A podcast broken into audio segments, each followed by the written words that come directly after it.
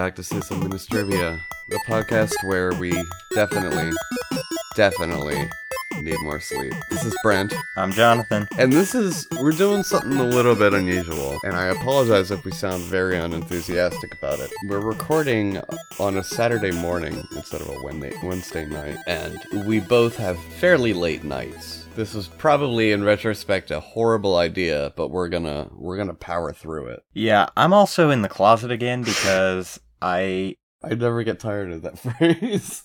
I know Phrasing. I tend to get a lot of echo when I record, like in my kitchen, for example, because we have pretty high ceilings and it's like a big open space. Our kitchen and living area is kind of connected. So I'm trying the closet again, but there is this weird background noise, so I'm hoping that we can edit it out pretty efficiently. And you'll never even know the difference. But even looking at my levels now when I'm not talking, there's just something happening. I don't know if there's like plumbing around me. I don't know if there's like a ghost that's just like, I want to be in the podcast. I have no idea. Yeah, I, it sounds like dubstep. There it is, right there.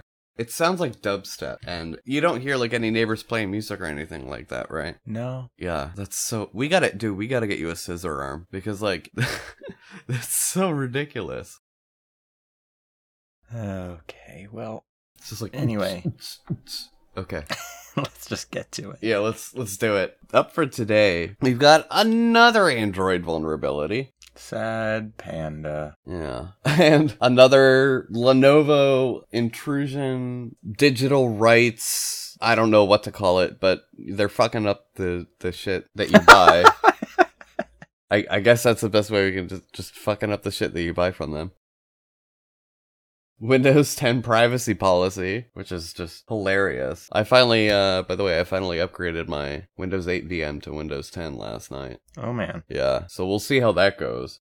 The Unix Rosetta Stone, which is real cool. We're only going to talk a little bit about that because that's mostly like a visual kind of a thing. A little bit about key management, which came in by request from, I don't know how to pronounce this, so I'm going to try Chthonus, I believe. Oh no. He spells it, he doesn't even spell it like the uh, Lovecraftian thing. It's Chthnos. C H T H N O U S from our IRC channel. So we'll be talking about that, talking about easy ways of implementing cryptography in your everyday life, some data recovery tools, which is always useful. You're you're gonna need them at least once in your life. Terminal servers that are Linux driven, and a little bit of like kiosks and stuff too, because they're they're technically a terminal uh, terminal server and client system, but it may not seem like they are. And some more password cracking and, and auditing talk, because it's it's important to make sure your users can't be cracked in three minutes. Are you with me, Jathan? I'm here. You ready to rock and roll? So ready. Okay. There's a there's a new Android phone, and I'm not talking about the one that we previous. Did we talk about the other one? The um Stage Fright? Yes. Yeah, we did. Okay. So I'm not talking about Stage Fright. This new one's called Certifi-gate. Oh, I even spelled it incorrectly in the, in the notes. I spelled it as certificate. But it's it's kind of certificate based. So a lot of these uh triple times over rebranded cell phone firmwares for Android have remote support tools in them, which is, you know, I, I, guess it's fine and dandy. You know, it lets your service be more accessible to new users. It, at the end of the day, it does help with uh, adoption of Android, giving like a nice, a nice competition to iOS. But with that, you gotta make sure your shit's strong. You gotta make sure it's secure. And they didn't do that. So, uh, so it was, it was basically revealed that there's a way to remotely use these remote control services outside of the authorized channel. So basically anyone can compromise them and have unfettered use of your phone, basically. Yeah. And um, so the article from Tech Republic is kind of unclear to me because there's a list of apps that are vulnerable, which includes, uh, for your record, TeamViewer, mobile support, Communitake Remote Care. So if you have any of those apps, you should definitely uninstall them. And there's also a certificate scanner that you can download and it'll check your device. But if you have like a third party thing from like HTC or LG, is that something that's installed that you can't actually change or modify? Is that what I'm getting? Sort of, yeah. I mean, not without flashing a different firmware. Got I'm not- Okay, So I'm not there's worried. nothing you can do right now to change that. Well, I mean, you could You could flash new CyanogenMod mod or, or AOSP or whatever. But yeah, I mean, if you want to not flash your phone, if, if it kind of gives you the willies thinking about that, you're kind of boned. There are patches, I think, be, being worked on, but I don't know what the present situation of those is. I don't know if they're out. Um, I don't know if they're not released yet. I don't know if they're mainlined yet, you know, so. Right. Well, till it goes through the carrier and everything else, we won't see them for some time. Right, right. Now, hopefully, with stage fright, that policy will change because I know, at the very least, Google and some providers are planning on working together to get like monthly rollouts implemented. But you know, I mean, I I still have my doubts because carriers they just want to shovel their crapware onto the phone. They don't want to have to maintain it. You know. Right. Exactly. So we'll see where that goes. My hopes are low. But you know, thankfully like Android is a fairly open system and it's the core of it is an open source operating system. So feel free to to replace your crappy provider provided provider provided firmware. I realized I would say that halfway through and I'm like that's it's really not good. Me talk good. Was that your phone? What? Was that your phone? I don't think so. That. What? I, I seriously didn't hear anything. You don't hear the that vibrate?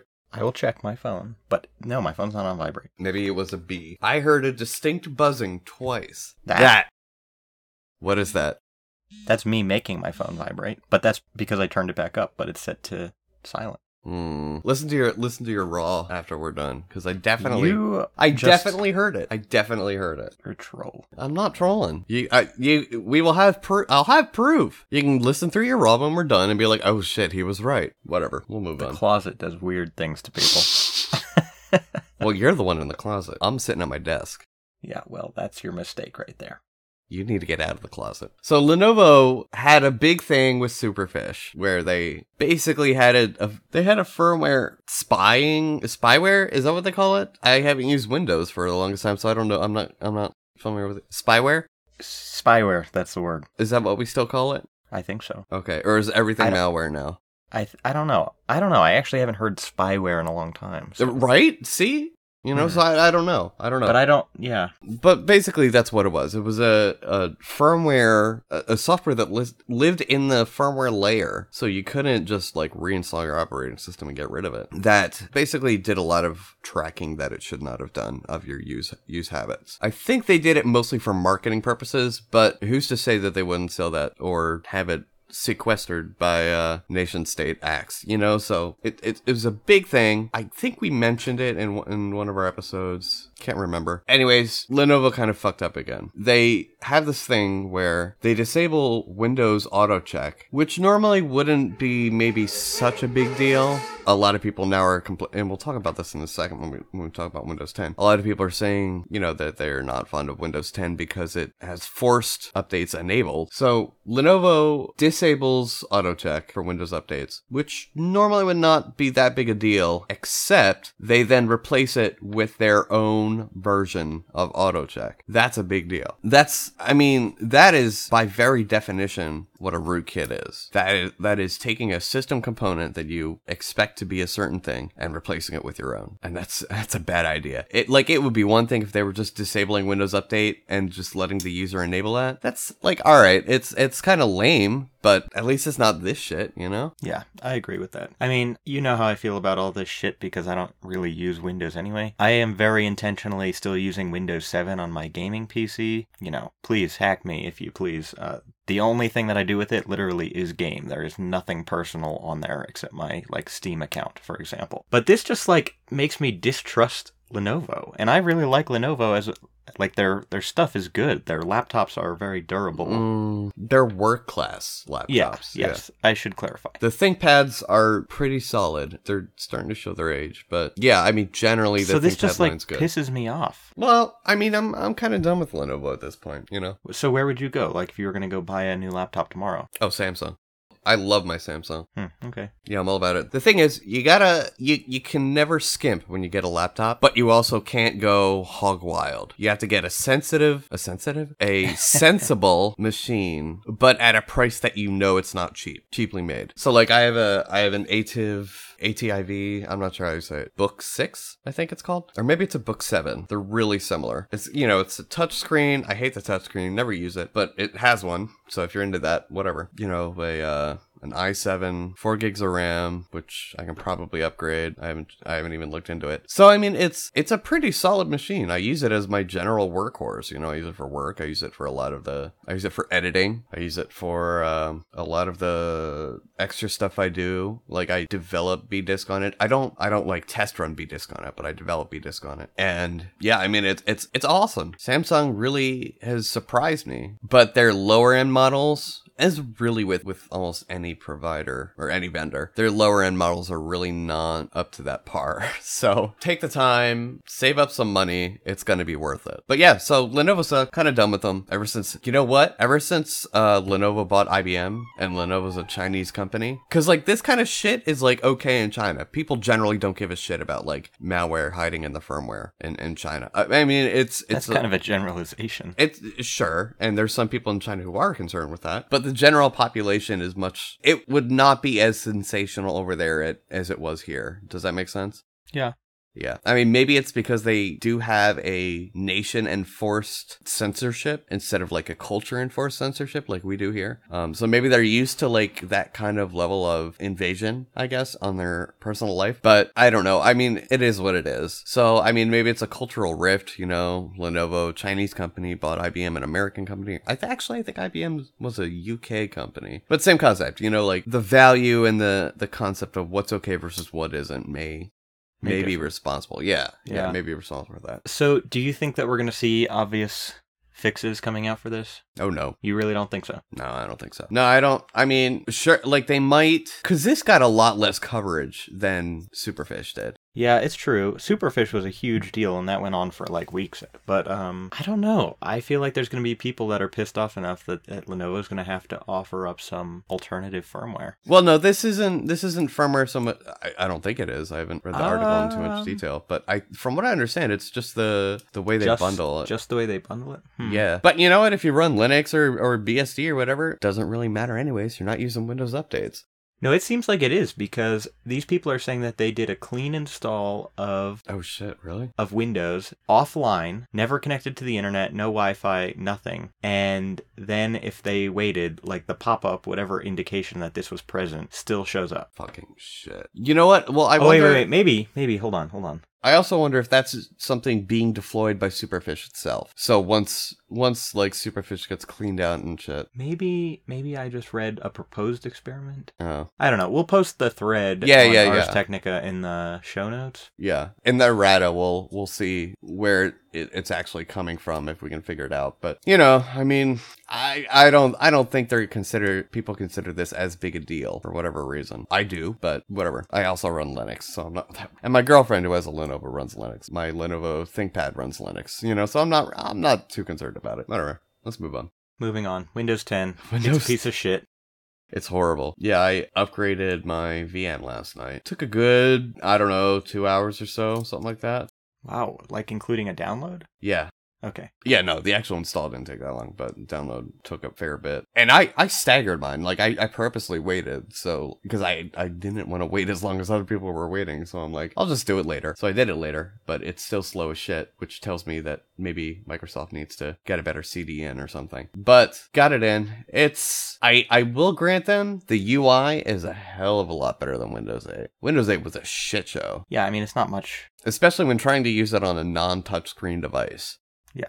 That's, I agree with that. It's not intuitive at all, and you can't find anything. It was an absolute mistake. It was actually one of the hardest things I had to do ever was adding an unlisted or an, a wireless network that wasn't broadcasting on Windows 8. It was like seriously so hard to figure out how to do. Yeah, I, I didn't. I only run Windows and a VM, so I don't have to worry about wireless networks. So I, I, I can't say that I, I shared that experience, but sounds about the, a par for the course for Windows 8, you know? So the user interface, the user experience is a lot more slick. It's a lot more akin to traditional Windows, like like uh, Windows XP, Windows Vista, even. Not that Vista was a good example of an operating system, but you know, I mean, it's they definitely learned from their their user experience mistakes that they made with 7 and 8. However, with that comes some bullshit. So, they we've we've talked about Windows 10 before about the wireless sharing, the uh what, what's it called? Wi-Fi Sense. Yeah, And- I don't actually know because I,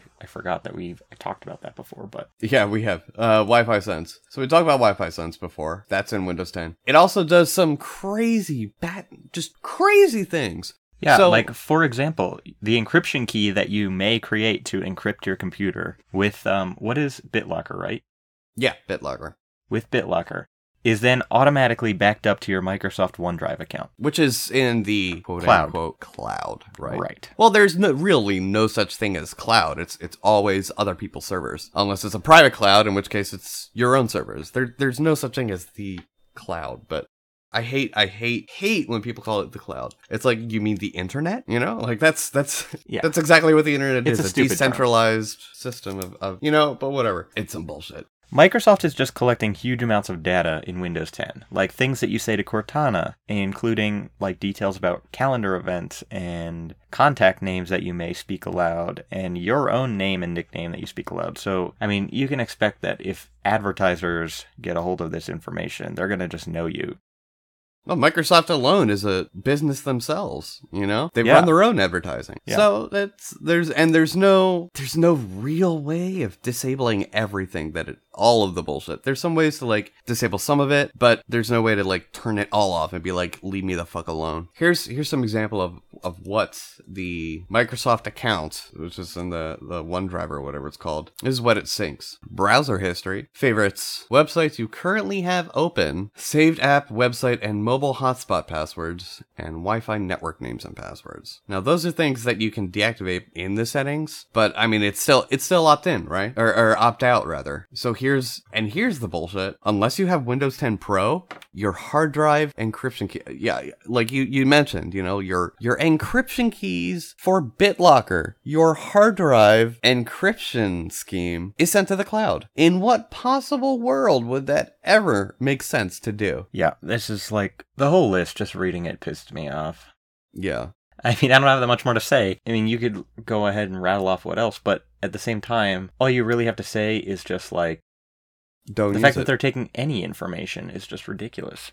It's and it, for me, it just reinforced that I definitely do not want to upgrade to Windows 10. I'll just stay on Windows 7. Yeah. And like as a stark example of that, the only I mean there's obviously like maybe some distros that do it wrong. Like Trixbox got in a lot of trouble. I'm sure there's one of those Chinese distros that do it. But generally, if it's an American distro and it's an open source driven distro of Linux, or if it's a BSD or whatever, they don't collect information. And what they do, you you basically have to opt in opt into. So there's um there's I, I it's on my mind because I'm working on the pre-seed for the install fest that last night for for Debian. There's an option during the Debian install for the oh what what they call it package popularity or whatever. You know what I'm talking about, right? Mm, Would you like to so. opt? Okay, yeah. but so I've it- never seriously used Debian ever. Yeah, but you you've done at least one install. Ubuntu asks the same question. Uh, What is the question? Um, like, would you like to opt into the poc- the package popularity survey or something? Oh, I do. That's that's fairly recent, like, right? Oh no, no, that's that's been around for a very long time. That's I think that's before even Ubuntu forked from Debian. Really? Yeah, it's been there for a long, long time. Hmm. And there, all the information they get is just what packages you choose to install after the base install is done. So they know what packages need the most attention. And that's it. And that's opt in. You have to say, yes, please include me in these statistics. So And that's how it should be, at the very least. Absolutely, absolutely. So I mean, you know, learn a lesson from Debian, Microsoft, and um, knock that shit off. So we'll we'll post a link of the article we're looking at, but that's that's just some Windows Microsoft bullshit. I had high hopes for them because they were finally coming to terms with the open source and Linux community, and then they pull this shit. Like, make up your mind, dudes. Yeah, I agree. Like, do you do you value us or not? I guess they don't need. I guess they don't need to share our. They can respect our values finally without sharing them, and I think that's where they're at now. Anyways, I'm gonna move on. The Unix Rosetta Stone, we'll post a link. Not gonna talk about this for very long. It's just a really cool little tool. I knew about it, but I, I never thought to post it on the uh, uh, talk about it on the show. And MOQ from our IRC channel uh, sent this our way. It's a it's a pretty neat little tool. If you manage multiple Unix-like systems like BSD, Solaris, Linux, whatever, thought you would you would find this super useful. And I think I sent I, I think I sent it to you before I before it was even sent in the channel, right? Uh, I'm not sure if I've seen it before, actually. Oh my gosh, dude, print it out, keep it at your desk because it's super useful for any star Nix admin, you know, where you have to cover multiple Unix, Unix like, Unix clones, whatever right. in your day to day. Very useful. And then there's the uh, the Unix toolbox, which is basically just like a, a cheat sheet of core utils. You know, it's like, oh, how do I make the output of this file go or the output of this command go to a file, you know, like normal everyday stuff. So if you're a new user to like Linux or BSD or whatever, print that out and keep that up at your desk because that's a it's a great cheat sheet. Yeah, so that's it. I, that's all I wanted to mention for that. We do have a uh, key management now. I don't know. How do you how do you manage your keys generally? Um, I sort of don't. And uh well, I mean, like, what what kind of policy do you have? Do you like when you when you turn up a new personal box, like a new desktop or a laptop or whatever? Do you copy over your old keys, or do you uh, do you generate a new set of keys, or what? I keep separate keys on every box. Good. I don't like to share my keys. Good. And then I just copy like known hosts from like my VPS to every machine that I own. Oh, yeah, I, I don't do that, but but that's because I want that access to be consistent. I mean, you may not. Well, I'm sorry, that was a stupid thing to say. I don't copy known hosts. I copy uh, my authorized keys file. oh yeah, um, I generally do that. I will copy authorized keys, but generate new keys, new uh, private keys. But known hosts would make perfect sense to copy too. I it mean, depends. I mean, what do you mean? It depends.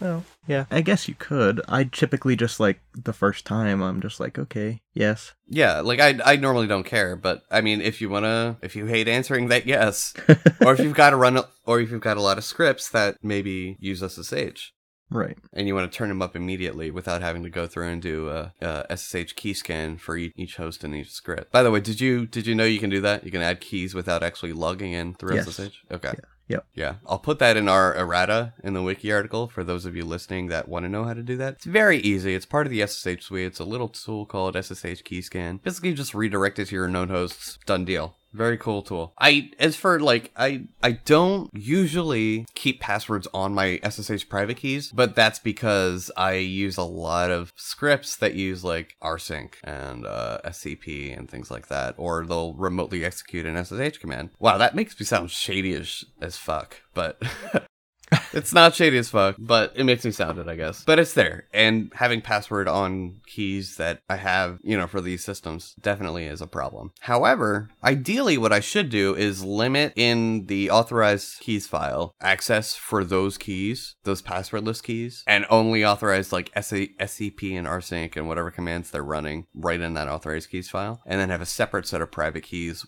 that are password protected and then use those for shell access. And I would do that if I was smart. But you know, that's that's He's what you should obviously not smart. Obviously not smart. So that's what you should be doing. And it's yeah, it's a pain in the ass, and it's not always going to be accurate, uh, appropriate. Like if you're got your hard drive encrypted, and I do full disk encryption, and I run like Tripwire and um, Ada or Aid rather, and um and this other thing that checks my my boot files to make sure they're checksummed right. Can't remember the name of that one, but I run that too. You know, so like if you're taking proper precautions to make sure that your keys won't be at least stolen, you should be okay, which is why I'm not terribly worried about it. But yeah, I mean, you always got to be careful about that runtime because if if you have full disk encryption, you, you got to decrypt it eventually to run it. So you know, there's there's always a trade off. Don't leave your computer unattended, all that bullshit. Don't use other people's USB drives, things like that. That would be a really interesting experiment, actually. What? where I work specifically. How's that? Like, I wonder if I just took a flash drive and did something crazy with it and then left it in one of the classrooms or auditoriums, like how long it would be till someone plugged it in. You realize that's basically what a uh, what a pen test is, right? Yeah. That's like that's like one of the first things they do is they just dump a pile, they just spread a pile of USB drives, they scatter them all over a parking lot of a company they're targeting, and uh, at least one employee is gonna pick that up, stick it in his work computer, be like, "What the hell? What the hell is this?" You know? Or they're like, "Hey, free USB drive."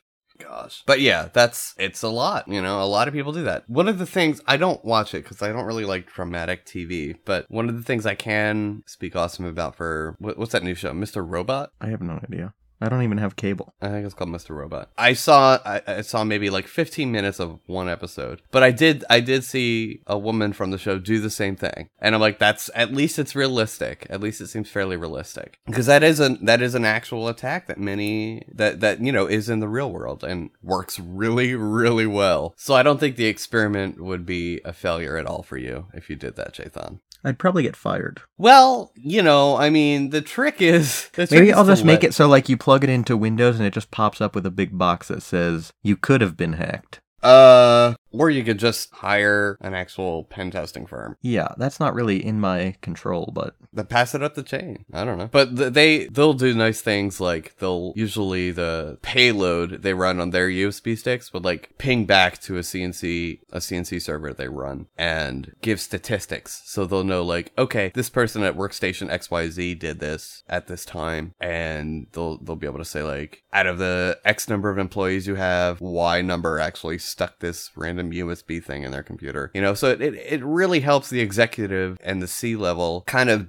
determine the level of a th- how vulnerable their company can be in, Right. in actual numbers, which is what they need. You know, they can't be like, oh, you can't do XYZ because it's insecure. You have to be like, this is insecure because X number of people in your company are doing it. And this and and we did Y and got in, you know? So that's why pen tests are good. We've talked about that a lot though.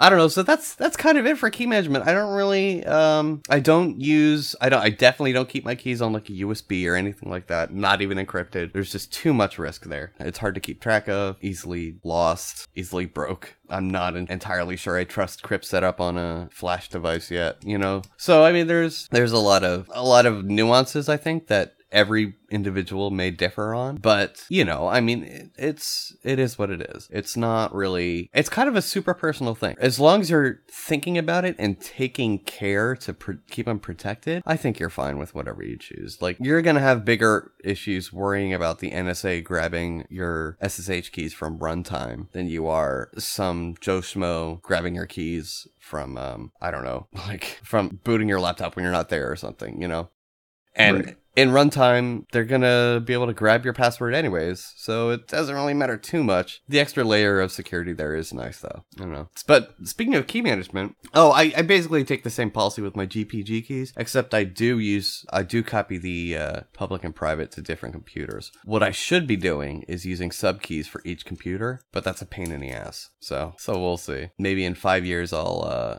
eh, three years. I'll give it three years. Maybe in three years I'll um, generate a new GPG pair and uh, send out a notice of obsolescence for my old one, a revocation. So you know, moving on, GPG is very similar in that, but I, I want to talk about this though because this is this is a really cool project. It's on GitHub. It's crypto might not suck and it's all it is is just a list it's there's no actual code which i kind of hate that it's on github without any code yeah, it's a little bit of a weird place to host it. It's like super hipster kind of it's, it's like just dev coder hipster to me. But whatever. Also like that's what gists are for. So if you really want to do that use a gist. I digress. So crypto projects that might not suck. And it's it's just a huge list of really cool do- uh, like documents you can use and, and programs and, and other software and stuff. For instance like the end user tool summary has gpg and then it has under that the EFFG PGP intro, Windows PGP installation, Mac PGP installation, Linux PGP installation. You know, so it, it runs through the gamut of how to um, really get started on what you want to do. It's just a compilation of really easy to use documentation. And it's got like the people's choice, honorable mentions, standbys. It does mention Tor and I I want to take the time now. I want to do like a almost a whole episode on Tor sometime. I want to mention right now that Tor is super overrated. Guys, if you're worried about a nation state detecting you, it ain't gonna do shit for anonymity. And it's not meant for security either. You're running your traffic through someone else's server. I don't know how that could ever be possibly considered secure. But yeah, like it, it's not security. Don't view it as such. It's not even for anonymity, which is what it was designed for, because as proven with like uh Silk Road and all that shit, if they really want to, they'll find you. You gotta you gotta go real real hard level with this that kind of crap, like um I2 what's what's it called? I don't know. What are you talking I about? I2P or something. It, it's it, IP2. I, I forget what it's called. It's basically Internet 2 or Internet I2P. I think. I'll I'll link to it in the show notes. Whatever. But the, like, there's some like programs that do a way better job of keeping you anonymous than Tor does. I there's a le- a learning curve, so nobody ever bothers talking about them. Tor's easy, but it's it's really not. It's super overrated. I'll put it that way. Which is why also I should I should mention I think Tails is bullshit. I hate that people are like, oh, I use Tails. I'm super secure. It's like, don't no, you're you're not. I don't think Tails is bullshit. I think it has its use cases. What are its use cases? Um, I mean, arguably, if you were going to go use like a public computer at a library, Just like any other live CD can do for you. Next. yeah, but it just it's nice because it has all the tools that you may want to use, like ready to go. Then build your own. And really, they don't have a lot of the tools that I want to use. They leave a lot of shit out. Yeah, not you, but other people. Like what? I don't know. Like, obviously, it worked out pretty well for Edward Snowden. I I think people use it just because Snowden used it. Yeah, I And it's I mean, really I well. My it, point so is it's not like I'm advocating for Tails. I I know. My point is though, it's it's it's super overrated. If you you should really be building your own. I'll post a link on on my framework that you can use to do that in the show notes. But like, build your fucking own. It's really not that hard. Most like the Ubuntu Live CD, I'm pretty sure has Tor. You know, it's just it's total bullshit to me that people recommend Tails when it it doesn't see an update all that often. So it's vulnerable to like kernel issues and all this other crap. And like, I don't know. I don't know. It it's just its primary its bragging rights there is Tor. And Tor's bullshit. It's super overrated, you know? And if that's like your strongest selling point, Tails, then like I I think you're overrated. That's me. I'm just calling bullshit. I commend th- what they're trying to do, but like it's just really stupid. Use Grml. Grml is probably going to be way better than than that. That's th- those are Debian guys. Debian guys know their shit. They're security freaks. I I would go with Debian. So like like Grml or something, or build your own like like mine. Okay, what next? Data recovery. data recovery. Yeah, that's that's a fun one actually. I've never really attempted to use any of these tools, so I don't have very much to add to this. Oh, dude, they're super cool. So you know what the click of death is, right? No. It's like when your hard drive starts going Okay, yeah. like Sure. that. Yeah. Yeah.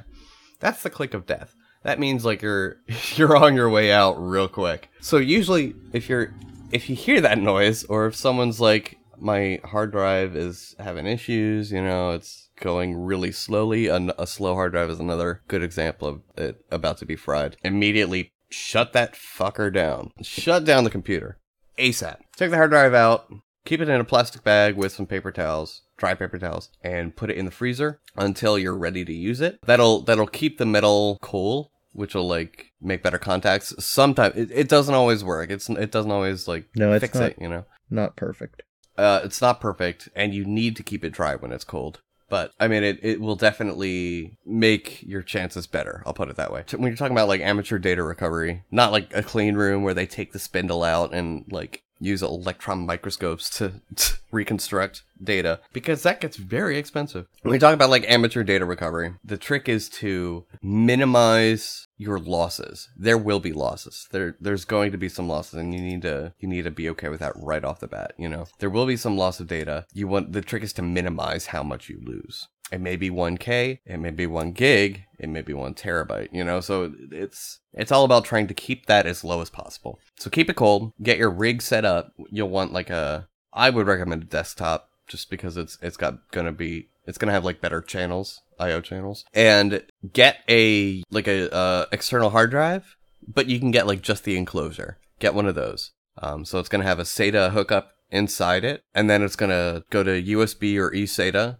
and then that's going to plug in the computer. eSATA's fine. I would I would uh, recommend USB though. Been a little bit more reliable for me. So once you've got your rig ready to go, you've got your external hard drive enclosure with the case ripped off. Like you just want the electronics. Um, don't bother with the and, and usually can just unscrew them and pop them out. No big deal. Um, so once you've got that set up, ideally if you can like keep the hard drive in its little baggie in a cooler and then connect it through that, like through the baggie, and still keep it waterproof, that would be ideal. And then like just keep it in the cooler so it stays cool the entire time. But if not, you know, just make sure it's properly cool beforehand. Pop it in, and immediately, as soon as it's in, as soon as the drive is recognized by the OS, you're gonna want to grab an image of it.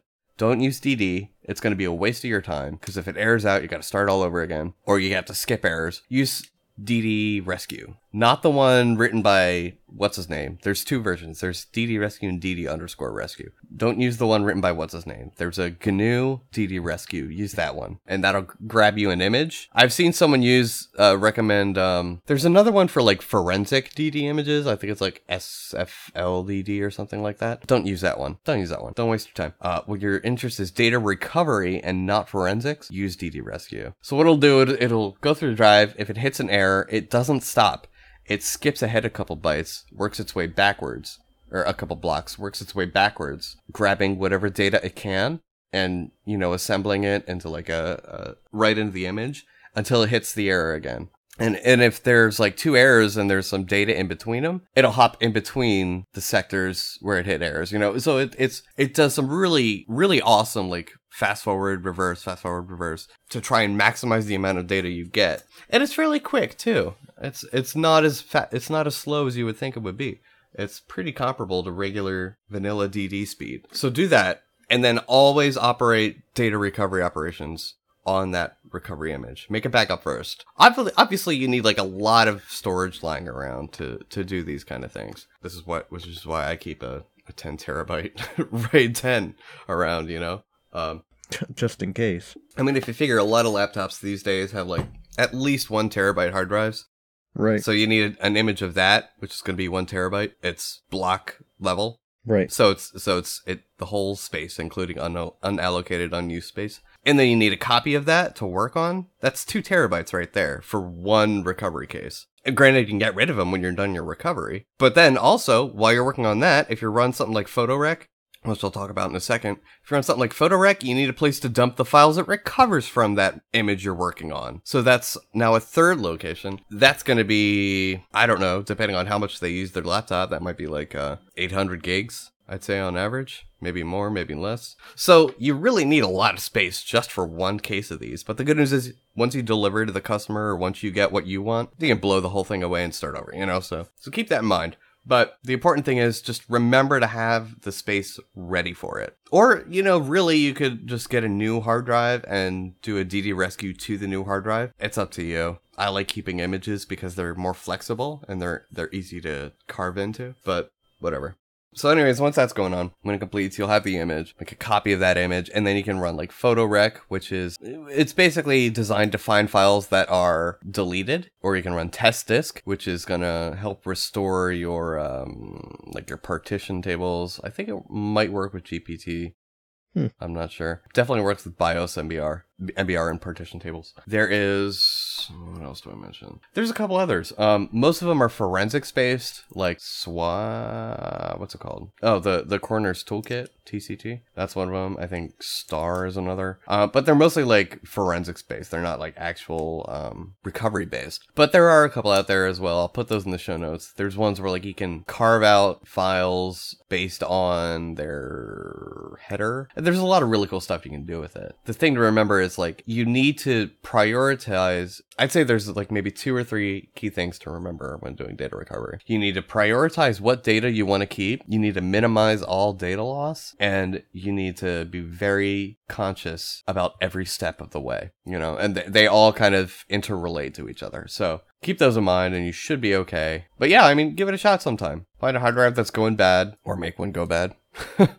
um, a good way to do that is yanking the power while it's mid write and see if you can recover data. You know, make it a make it make it a fun little thing. Or delete files and see how fairly easy it is to to recover them. You know, you'll you might be pleasantly surprised or horrifyingly surprised depending on what it is that you deal that you deleted that you're trying to get rid of. I don't know. You said you you've never used anything like that before, right, Jathan? No, I mean, I kind of just keep appropriate backups so if I ever have a drive fail, I don't have to worry about it, which is obviously a good advice for anybody, but or I might have to. I don't know. You know what? We're we're running a little bit a little bit hot here. I think what we'll do, and I think we, we got to keep this flexible, uh, you know. So I'm, I'm sorry for our listeners if you get listen to the, at the beginning you were really excited to learn about terminal servers or password cracking, which a lot of people might actually be interested in.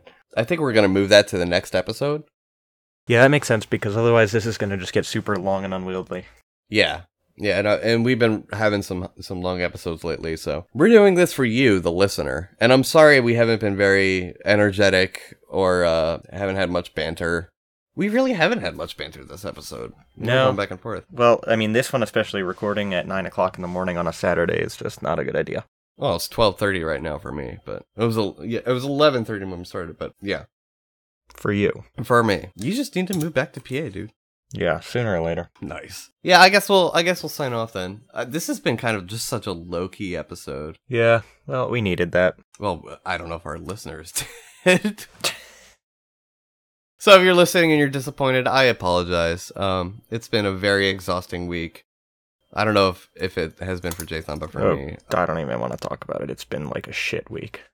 Oh yeah, yeah, yeah. It, it feels like everyone I know has been just having a really busy week. I mean, I'm I'm trying to build out the PXE server and repo and the mirror basically Right. for the install fest at FOSSCON. Uh huh.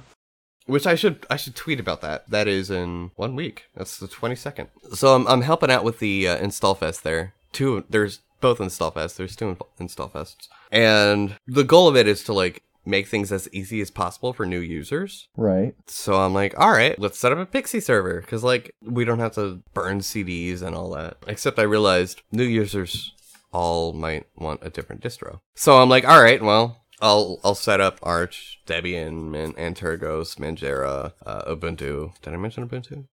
Nope. Ubuntu, CentOS, Fedora, and uh, then I realized, wait, the internet at the install fest is gonna be horrible. So then I'm like, all right, well, I need to clone some repositories, and that took what, like a, a week and a half or whatever. Wow. But So it, it's what all are you done. gonna do for like? What's your plan for actually PXE booting these like laptops and stuff? Oh, I mean, I, I already have done. Um, I have a. I'm gonna bring a gigabit switch, some Cat 5e cables. Right, but like uh, your average laptop can't PXE boot. yes, it can.